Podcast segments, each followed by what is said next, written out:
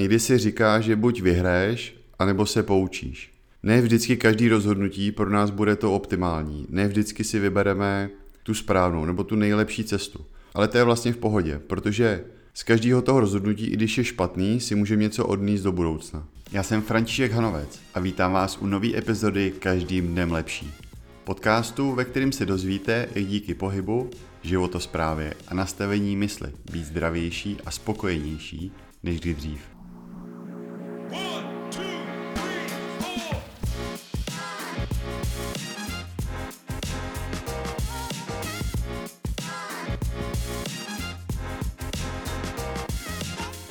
Nevím, jak hodně sledujete sport a zejména teda americký basketbal, ale minulou středu se dostal na první místo nejlepších střelců v historii NBA LeBron James a překonal rekord, který vydržel do té doby skoro 39 let a hlavně o kterým si většina lidí myslela, že nikdy nebude překonaný.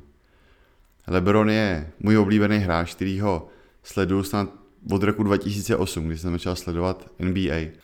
A ta jeho kariéra je pro mě hrozně fascinující. Podle nějakých zpráv Prej utratí za rok asi 1,5 milionu dolarů jenom za výdaje, které jsou spojený s tréninkem, to, že má svého osobního trenéra, který mu třeba připravuje pití o poločase a po zápase, přesně podle toho, kolik odehrál minut a podle toho, jak byl ten zápas náročný a jak mu řekl, že se cítí. Za výdaje, které jsou spojený s jídlem, protože má samozřejmě vlastního kuchaře, který mu připravuje všechny jídla, a za výdaje spojený třeba s regenerací, ať už to jsou masáže, různí doktoři, fyzioterapie a podobně. A i díky tomu ve svých 38 letech patří pořád top 10 hráčům v celé lize a věřím tomu, že ještě další 2-3 roky se bude pohybovat na tom absolutním vrcholu. Proč to ale říkám? Pro mě je hrozně zajímavý sledovat úspěšní lidi v různých oborech a zkusit se zaměřit na to, jaký mají třeba společní rysy nebo společní vlastnosti. A z toho zkusit odvodit, co vlastně stojí za úspěchem a v zásadě v jakýmkoliv oboru. A pak se logicky nabízí otázka, jestli je možný vzít některé tyhle ty atributy a příčiny jejich úspěchu a využít je třeba v našem vlastním životě. A tak jsem se nad tím zkusil zamyslet a vyšlo mi takových sedm oblastí, díky kterým jsou podle mě třeba sportovci tak úspěšní a který můžeme aplikovat i do našeho života. Prvním je konzistence nebo prostě vytrvalost. O tom jsem natočil samostatnou epizodu číslo 13, tak si ji můžete jít klidně poslechnout. V zásadě si myslím, že každý člověk, který je úspěšný, musí u té dané činnosti vydržet dostatečně dlouho. Když se podíváme na příklad třeba toho Lebrona, tak tohle je jeho 19. sezóna v Lize a basket hraje od svých třeba 3 let. Takže 35 let mu trvalo, než se dostal na, na číslo 1.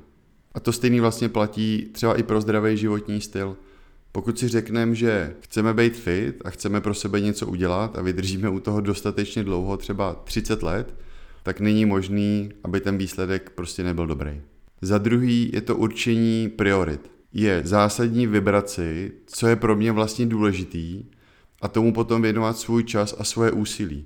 Protože když budu chtít být jednak dobrý úplně ve všem, anebo se věnovat úplně všemu, tak se vlastně nebudu věnovat v zásadě ničemu. Pokud si vyberu jeden cíl, třeba že chci zhubnout, tak pokud je to pro mě priorita, tak tomu prostě budu muset trochu podřídit i to ostatní. Znamená to, že třeba nepůjdu na párty do tří do rána, ale třeba o půlnoci pojedu domů, protože se potřebuju vyspat. Číslo 3 je poučení se z minulých chyb. Někdy si říká, že buď vyhraješ, anebo se poučíš.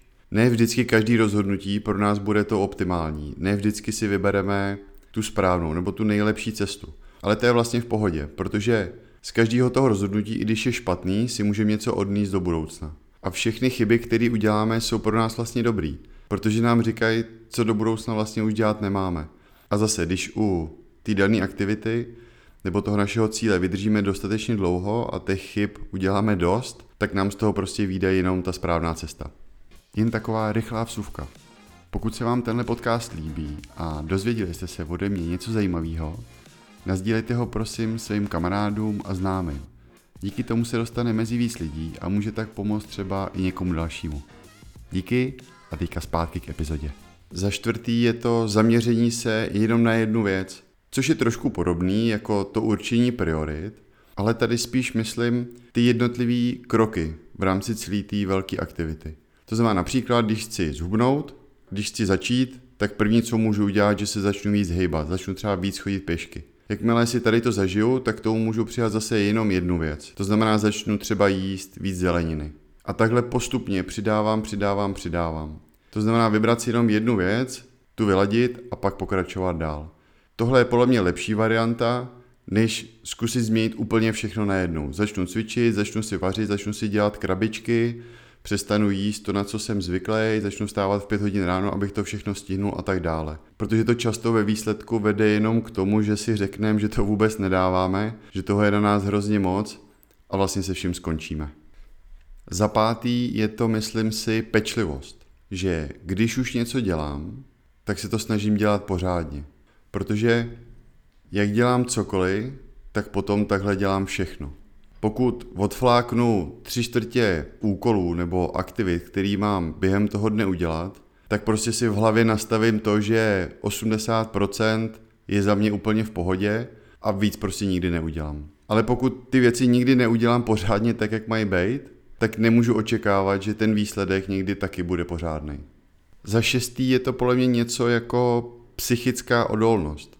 To je podle mě věc, kterou jde získat jedině časem a takovou jako životní zkušeností. Protože jsou v životě období, kdy je někdy všechno super, všechno se nám daří, všechno funguje přesně tak, jak jsme si představovali a vlastně k tomu nemusíme ani vynaložit nějaký super extra velký úsilí.